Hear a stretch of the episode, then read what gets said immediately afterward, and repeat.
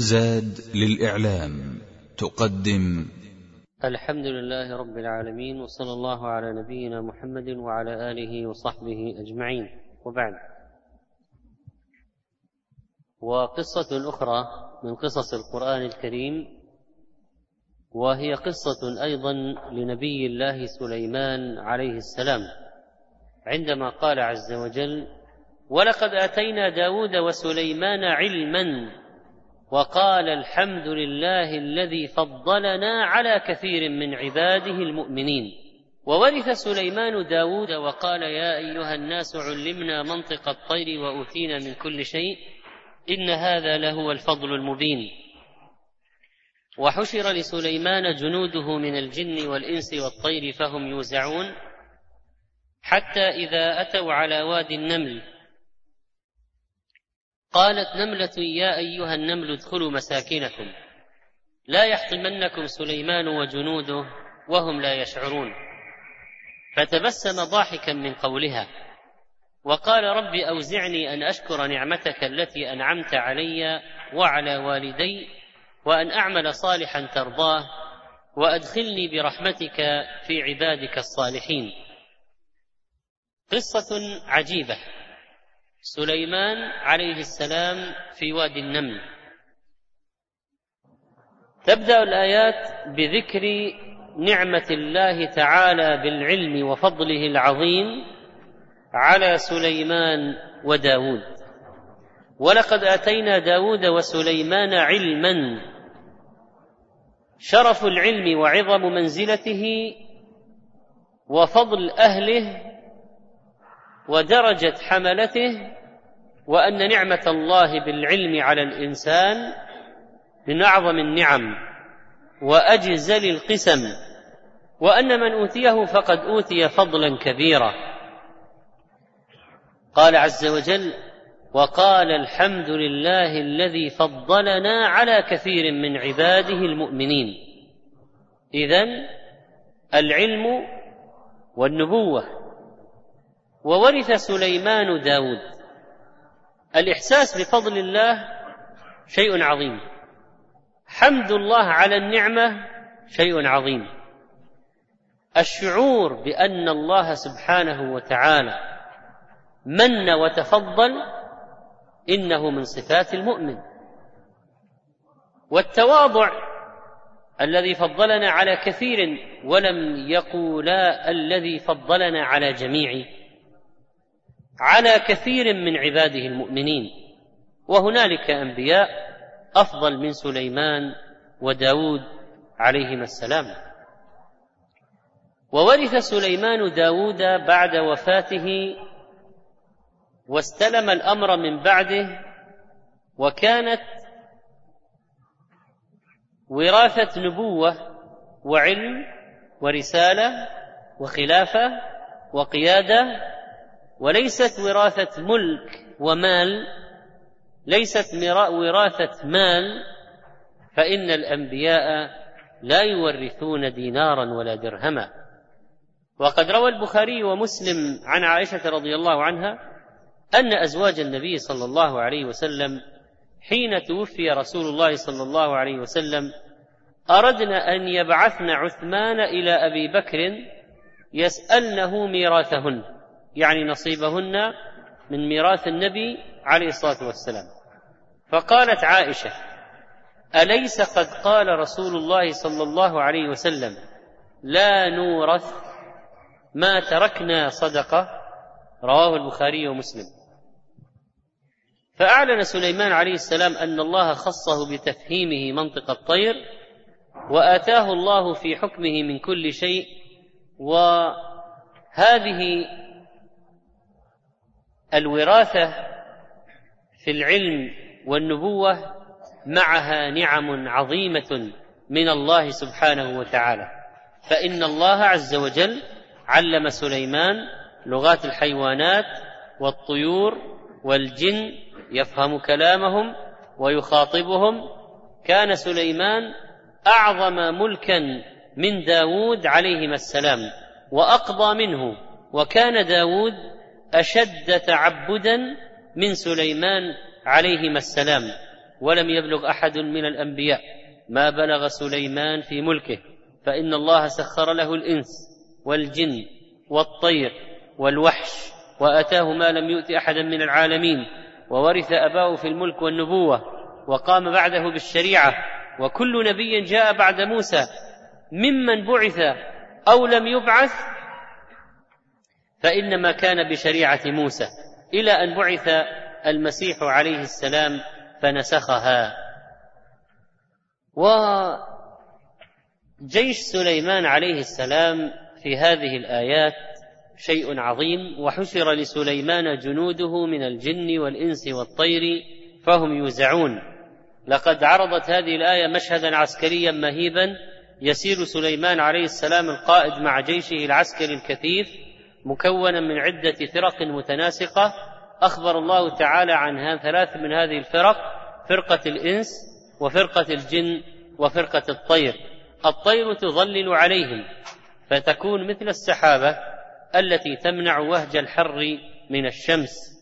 وجمع لسليمان جنوده من الجن والإنس والطير وركب في تلك الأبهة ليس رياء وفخرا وتعاليا على الخلق وإنما جهادا في سبيل الله. ودعوة إلى الله وإخضاعا للجبابرة ونشرا للإسلام. وهكذا أقام التوحيد في العالم وبلغ ملك سليمان اقفاص الأرض وأطراف الأرض ولم يملك أحد مثله اطلاقا لا قبله ولا بعده. وهب لي ملكا لا ينبغي لأحد من بعده.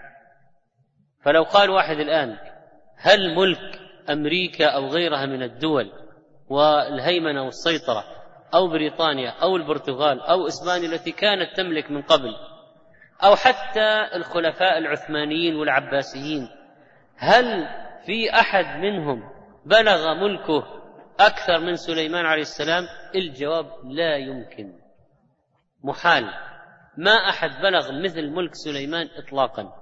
وحتى هؤلاء الذين عندهم اليوم قنابل وصواريخ وأسلحة وحاملات طائرات والى آخره وجيوش وفرق مدرعة ما عندهم جن ما عندهم جن. ما عندهم طير تظلل عليهم ما عندهم آه، هداهد تأتيهم بأخبار المياه في باطن الأرض. ما عندهم مثل ما كان عند سليمان عليه السلام من القوة. حتى الريح الريح تحمل له جنوده وسلاحه تنقلهم من مكان إلى مكان. أعظم من الطائرة. الطائرة كم تحمل؟ الريح تحمل سليمان وجنوده ولو كانوا ملايين. فلذلك جنوده من الجن والإنس والطير. كم طائر؟ والطير. فهم يوزعون. يكف أولهم على آخرهم. لئلا يتقدم أحد على أحد في المنزلة والمرتبة. ولا يتقدمون في المسير على القادة. يوزعون يكفون يمنعون. يحبسون يرتبون لا أحد يتقدم على أحد يصفون صفوفا للحرب. وهذا من أحسن التنظيم. جيش كبير أعداده كثيرة أجناسه شتى. ليس إنس فقط هناك جن. وليس من الثقلين فقط هناك طير. وهكذا التفاوت في أنواع القوة وأنواع الجنود يحتاج إلى ضبط عند المسير ويحتاج إلى تنظيم. وترتيب وتنسيق ولم يكن جيش سليمان عليه السلام فيه مكان للفوضى اطلاقا وكان تفقد وتفقد الطيرة وقال ما لي لا أرى الهدهد والقائد يكتشف غياب الجندي ويسأله ويحاسبه إذا رجع أين كان. لم يكونوا أي جنود سليمان نسيا منسيا ولا مهملين بل كان عسكرا مرتبا منظما منسقا. فهم يوزعون يكفون يمنعون عن التقدم أو التأخر أو أو الاضطراب أو الخلخلة. ويمنعون من الفوضى. وهذا هو من أساسيات الحياة العسكرية وتحرك الجيش. اتخاذ الإمام والحكام وزعة يمنعون الناس ويكفونهم من تطاول بعضهم على بعض. فالحاكم لا يمكن لا يمكن أن يلي ذلك بنفسه. لا بد أن يكون له من الجنود والشرط من يمنع اعتداء الناس بعضهم على بعض. وسليمان عليه السلام حشر له جنود من الجن والإنس والطير فهم يوزعون يوزعون في وزعة. وزع ينظمونهم ويزعونهم ويمنعونهم من البغي والفوضى. قال الحسن رحمه الله لا بد للناس من وازع أي من سلطان يكفهم. وقال في مجلس قضائه لما رأى ما يصنع الناس والله ما يصلح هؤلاء الناس إلا وزعه. لا يصلحهم إلا وزع يزعونهم. عندما تحرك هذا الجيش أين أتى؟ حتى إذا أتوا على وادي النمل قالت نملة.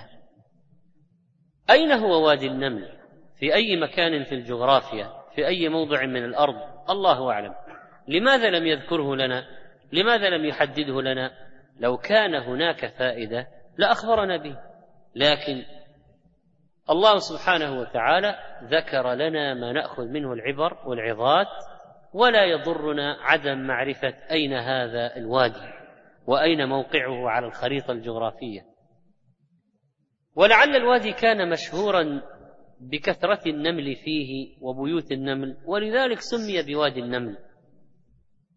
وهذا طبيعي في التسميات أن الشيء إذا كثر في مكان سمي المكان باسم هذا الشيء الكثير وادي النمل. نمل كثير حتى إذا أتوا على وادي النمل قالت نملة.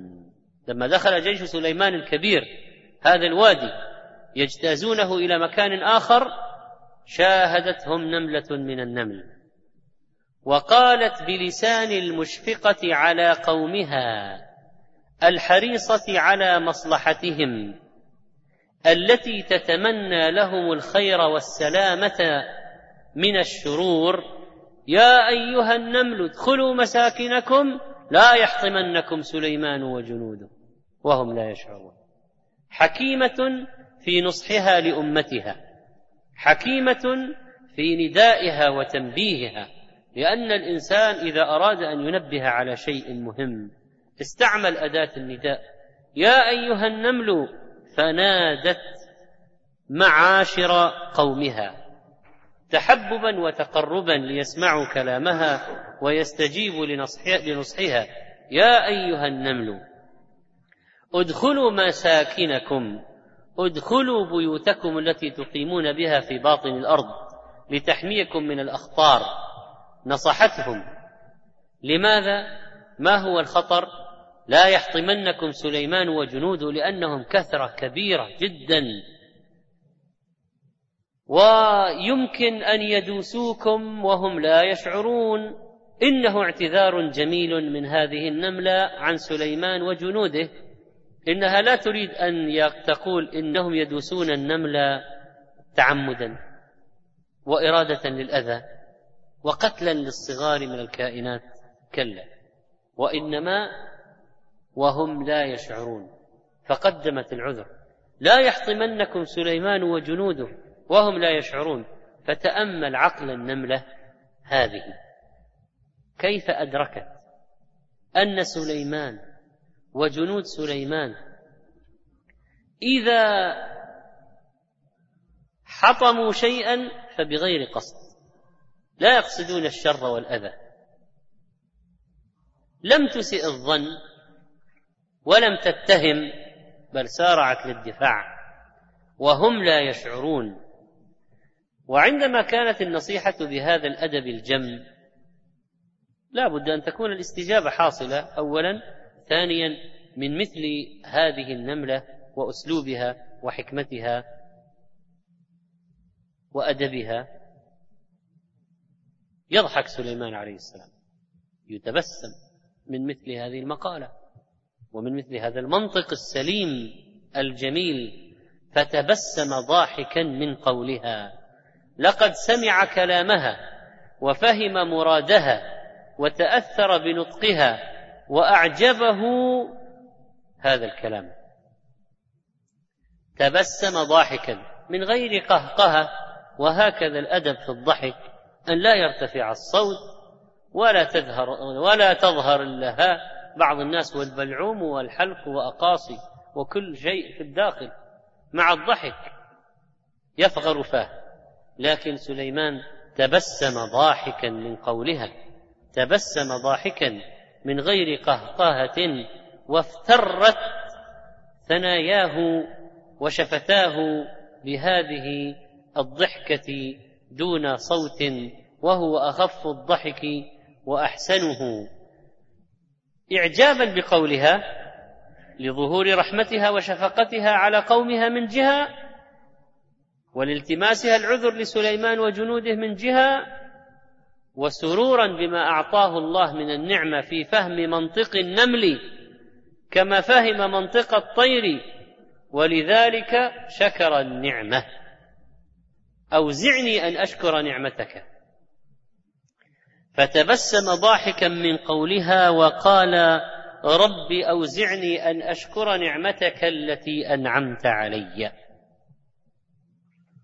إنها نعمة كبيرة عندما يعطى كل هذه الإمكانات والقوى والفهم والعلم وعلى رأس ذلك النبوة وأن يوفق لخدمة لخدمة التوحيد والدين وأن يخرج مجاهدا في سبيل الله.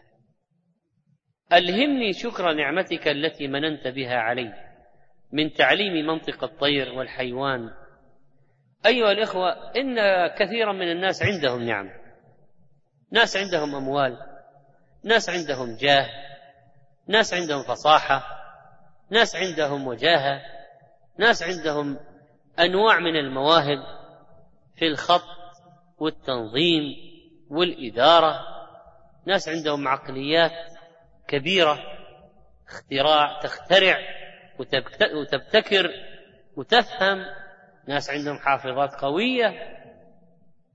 نعم ما هو المهم إذا آتى الله انسانا نعمه عبقرية ذكاء حفظا قيادة موهبة شخصية جمالا مالا حسبا جاها منصبا.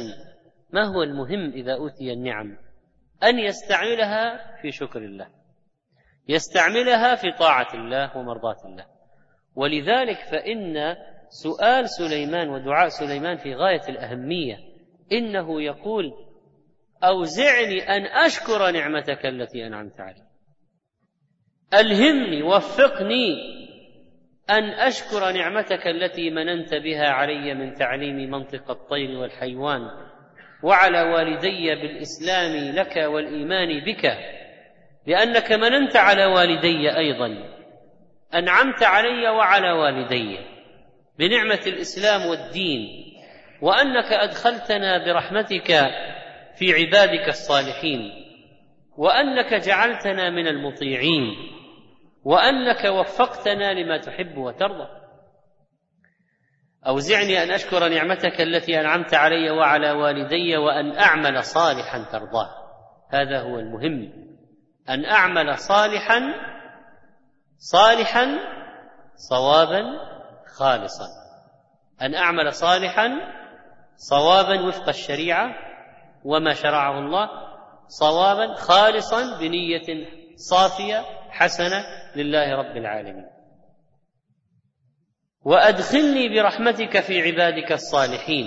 ألحقني بالرفيق الأعلى من أوليائك. ومن يطع الله والرسول فأولئك مع الذين أنعم الله عليهم من النبيين والصديقين والشهداء والصالحين. وحسن أولئك رفيقا. و إذا نظرنا في مسألة من المسائل وهي قضية قتل النمل. لا يحطمنكم سليمان وجنوده. وماذا كانت آه، الشريعة أو الشرائع من قبل هذه الشريعة؟ فإننا سنجد في صحيح مسلم رحمه الله وكذلك البخاري شيخ مسلم. عن أبي هريرة عن النبي صلى الله عليه وسلم قال قرصت نبيا من الأنبياء نملة. فأمر بقرية النمل فأحرقت. فأوحى الله إليه أفي أن قرصتك نملة؟ أهلكت أمة من الأمم تسبح؟ فهلا نملة واحدة؟ قرصت نبيا من الأنبياء نملة. فأمر بقرية النمل فأحرقت. فأوحى الله إليه أفي أن قرصتك نملة أهلكت أمة من الأمم تسبح فهلا نملة واحدة؟ قال العلماء كان في شريعة ذلك النبي جواز قتل النمل وجواز الإحراق بالنار. وإن الله لم يعتب عليه أنه قتل النمل وأنه أحرقه بالنار لكن عتب عليه لماذا زاد على نملة لماذا عاقب غير التي قرصته؟ لماذا لم يكتفي بعقوبة الذي قرصته؟ أما في شرعنا فإنه لا يجوز إحراق الحيوان بالنار. وأيضا حتى الجنات. ولذلك لما اختلفوا في اللوطي الذي يأتي عمل قوم لوط ماذا يفعل به؟ فقال بعضهم يحرق بالنار وقال بعضهم يرمى من أعلى بناء في البلد ويتبع بالحجارة. وقال بعضهم يرجم بالحجارة. وقال بعضهم يضرب عنقه بالسيف. فمما يرد به على من قال يحرق بالنار أنه لا يعذب بالنار إلا رب النار. في حالة ذكرها العلماء في القصاص قالوا إذا أحرق شخصا بالنار يحرق قصاص. من أجل القصاص يقتل بمثل مثل ما قتل. كيف قتل؟ بالإحراق. إذا يحرق. فلولي القصاص إحراق الجاني. أما غير ذلك فإنه لا يعذب بالنار إلا رب النار. وكذلك فإن قتل النمل في شريعتنا منهي عنه. وقد جاء في الحديث الصحيح الذي رواه أبو داود أن النبي عليه الصلاة والسلام نهى عن قتل أربع دواب النملة والنحلة والهدهد والصرد وهو نوع من الطيور أيضا. فإذا لمنفعة هذه الدواب ولئلا يتجبر عليها وبعضها صغير هذا النمل والذر. نهى النبي صلى الله عليه وسلم عن قتلها. أما إذا صار النمل مؤذيا كهذا النمل الذي يقرص ويؤذي ويفسد الأطعمة مثلا فإنه يجوز قتله لدفع ضرره من باب دفع الصائل. أما إذا لم يكن ضارا فإنه لا يقتل.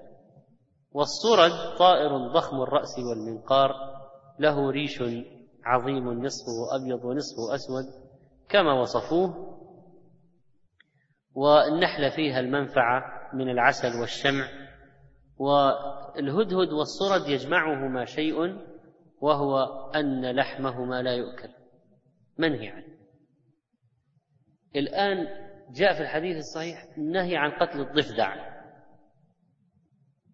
فإذا لا يؤخذ منه دواء ولا يؤكل لحمه.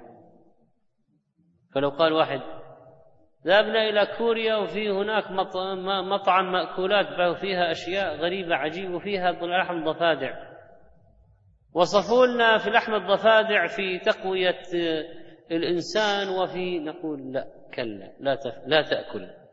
لقد ورد النهي عن قتل الضفدع لا يؤخذ منه دواء ولا يؤكل لحمه وكذلك الهدهد والصرد. وأثنت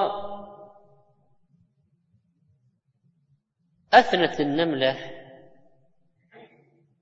وأخبرت بأحسن ما تقدر عليه بأنهم لا يشعرون. ونفت الجور عن سليمان ولعل هذا من أسباب احترام النمل أننا لا نتعمد قتله بدون حاجة لأن تلك النملة كانت تدافع عن نبي الله سليمان عليه السلام.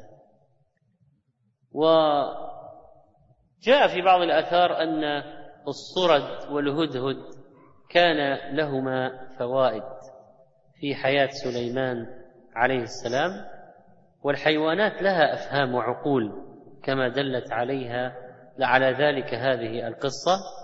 والنمل حيوان فطن قوي شمام جدا يدخر ويشق الحب بقطعتين لئلا ينبت. يعني حتى طريقة تخزين النمل للغذاء فيها عجب.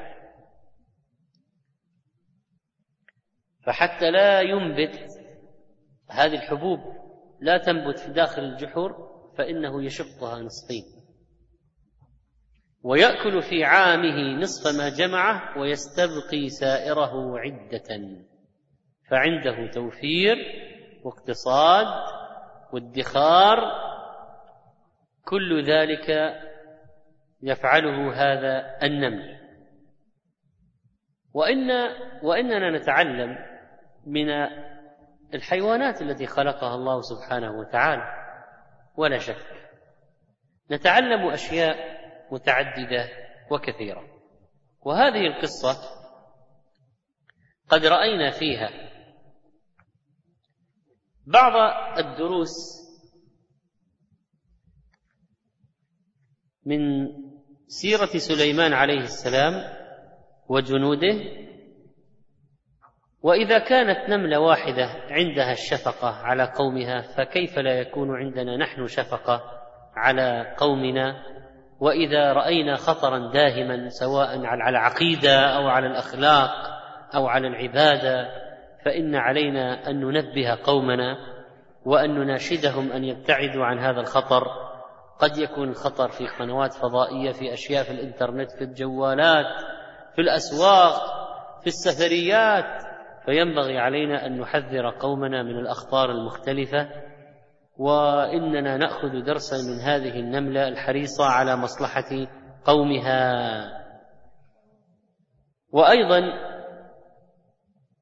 فإننا لابد أن نحمل هم الآخرين. ومصلحة الآخرين ونعمل للحرص حرصا على ما يكون فيه الخير لهم.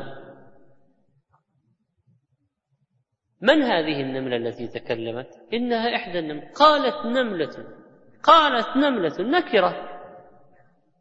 قالت ما قال قالت النملة أو قال قالت نملة. لا يضر هل هي ملكة النمل أو غير ملكة النمل إنها نملة في هذا الوادي العريض. لم تحقر نفسها أن تبين لقومها وأن تنبههم. فقالت نملة يا أيها النمل وكل واحد فينا مهما كان مكانته صغيرة مهما كان ضعيفا مهما كانت امكاناته محدودة له دور. هذه تؤخذ من قصة فائدة من قصة النملة هذه. قالت نملة من عرض النمل يا أيها النمل ادخلوا مساكنه حريصة تحمل هم المجموعة وهم الأمة وهم القوم أمة النمل. ونحن الواحد فينا مهما كان محدود الإمكانات ضعيفا فإنه يمكن أن يقوم بواجب النصيحة والتحذير كما فعلت تلك النملة.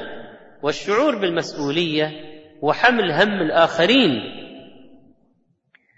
ونجد أيضا حسن الظن وعدم تحميل النيات ما لا تحتمل. إن هذه النملة دافعت عن سليمان عليه السلام وعن جنوده أيضا. لم تكتفي بالدفاع عن سليمان عليه السلام. لا يحطمنكم سليمان وجنوده وهم لا يشعرون مع أن هؤلاء الجنود كثيرون جدا.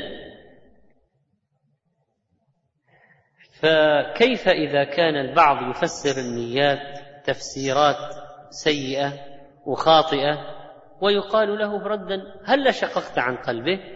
لو جئت وتتهمت فلانا بأشياء ما عندك عليها أدلة.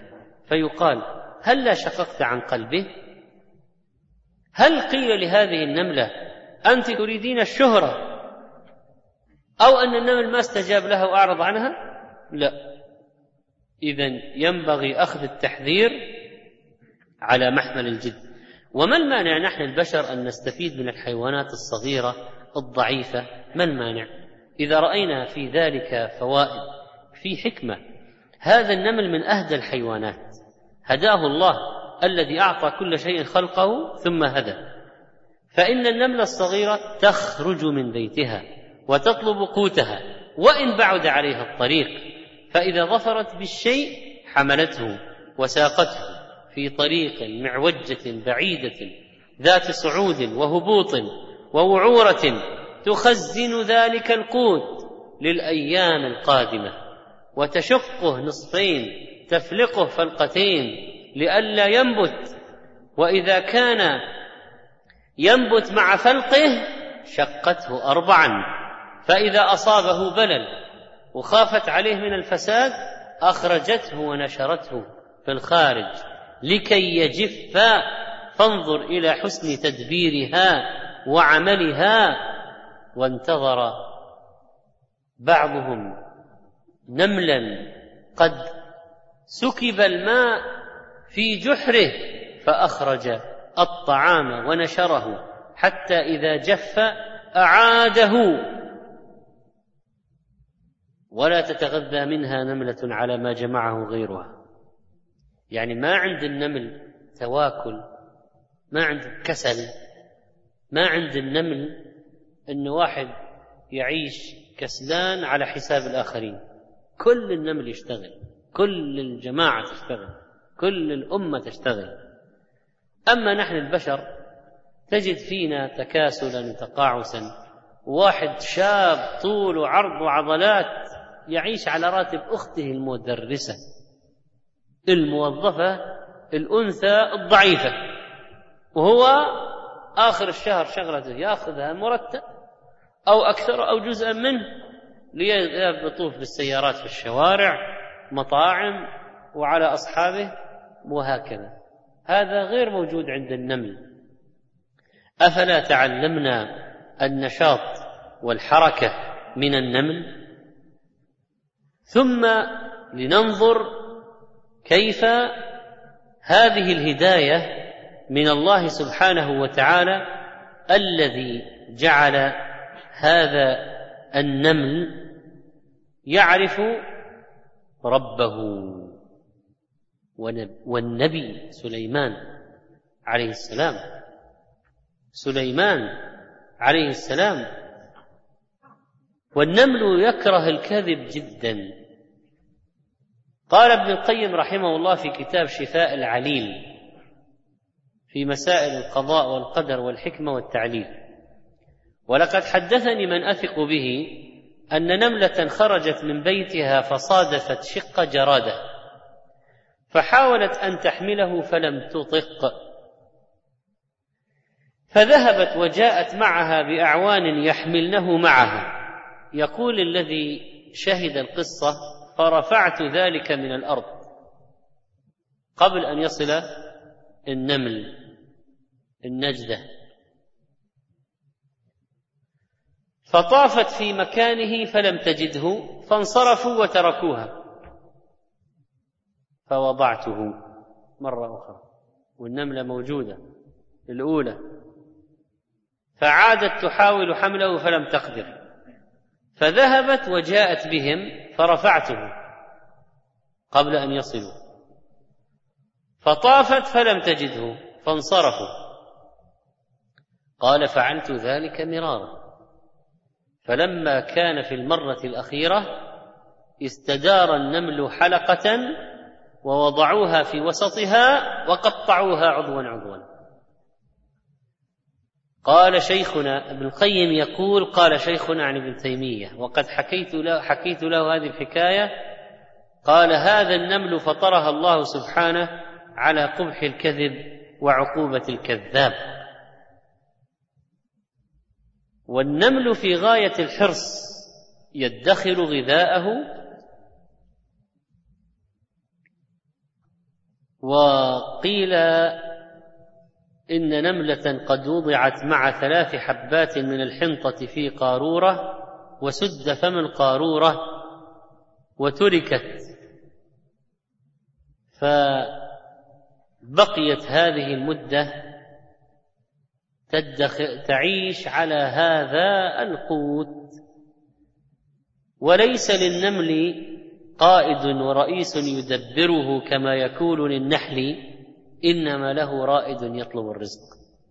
فإذا وقف عليه أخبر أصحابه فيخرجن مجتمعات. وكل نملة تجتهد في صلاح العموم. لا تختلس لنفسها شيئا من الحب دون الآخرين. ومن عجيب أمرها أن الرجل إذا أراد أن يحترس من الذر يعني من النمل لا يسقط في عسل أو نحوه. فإنه يحفر حفيرة في الأرض ويجعلها ويجعل حولها ماء أو يتخذ اناء كبيرا ويملأه ماء ثم يضع فيه إناء العسل حتى لا يصل النمل إليه. فمرة جاء شخص بإناء عسل وجاء بطشت كبير وضع فيه الماء وضع إناء العسل في الوسط حتى لا يصل إليه النمل. ثم جاء دخل الغرفة فوجد النمل على العسل. فنظر فإذا النمل لما رأى العسل فكر. فصعد الحائط وتسلقه ثم مشى على السقف فلما حاذ الإناء سقط عليه. فهذا تدبير النمل للحصول على القوت وطلب الرزق واتخاذ الحيلة للوصول إلى المطلوب. أما بعض البشر ما عنده استعداد أن يتحرك خطوتين ولو يعني شوف بعض سبحان الله في بعض البلدان عجب. يعني من التكاسل والتخاذل. عندهم مزارع مانجا طبيعية ما يحتاج لها شيء أنك تأخذها وتعمل منها عصير أو تعمل منها معلبات أو ومع ذلك يسألون الزكاة. طيب عندكم هذه الغابات؟ ما في حركة. قالوا نحن عيب نشتغل في القطف نحن من السادة ما شاء الله. أنتم من السادة والأشراف تمدون أيديكم؟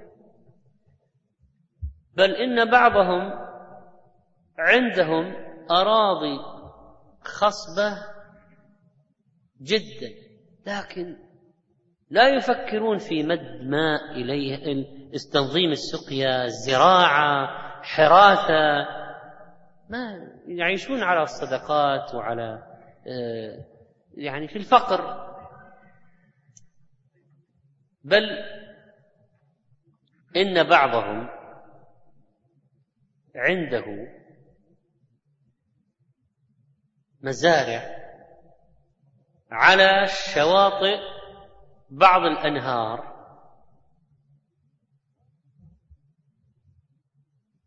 لا يسقونها من النهر ينتظرون مطر من السماء مع أن النهر بجانبهم ومع أن مضخة لو اشتريت مضخة سحب الماء من النهر إلى الأراضي سقاها وطلع أنها إذا سقيت بالمضخة سعر المضخة أقل من الزكاة التي ستتوفر. لأن الآن الزرع إذا سقي بماء المطر ماء السماء كم فيه؟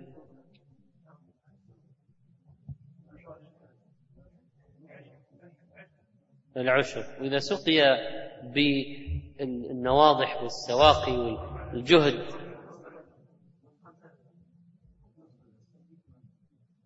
نصف العشر. طيب. الحين في فرق بين العشر ونصف العشر يعني.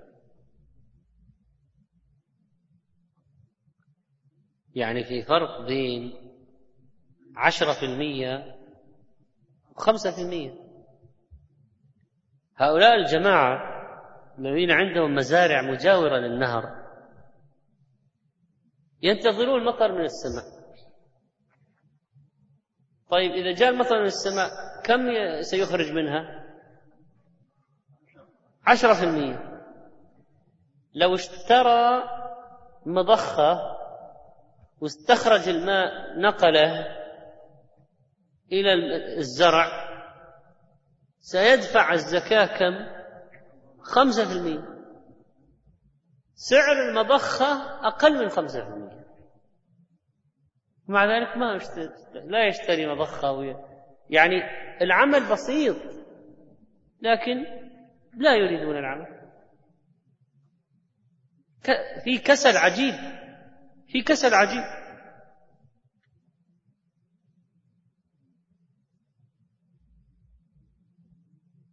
قال واحد تثاءب قال الثاني فرصة فتحت فمك نادي فلان. طيب أنت يعني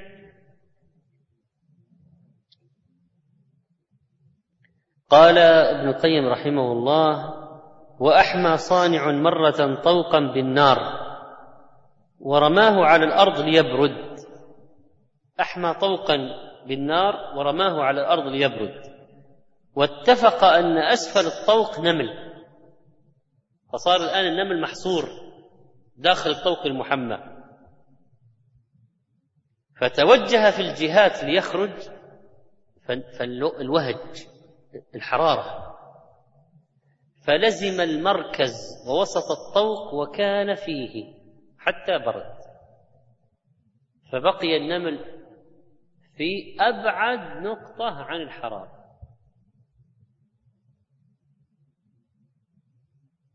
فتأمل كيف يفعل هذا ثم يتكاسل المتكاسلون من البشر.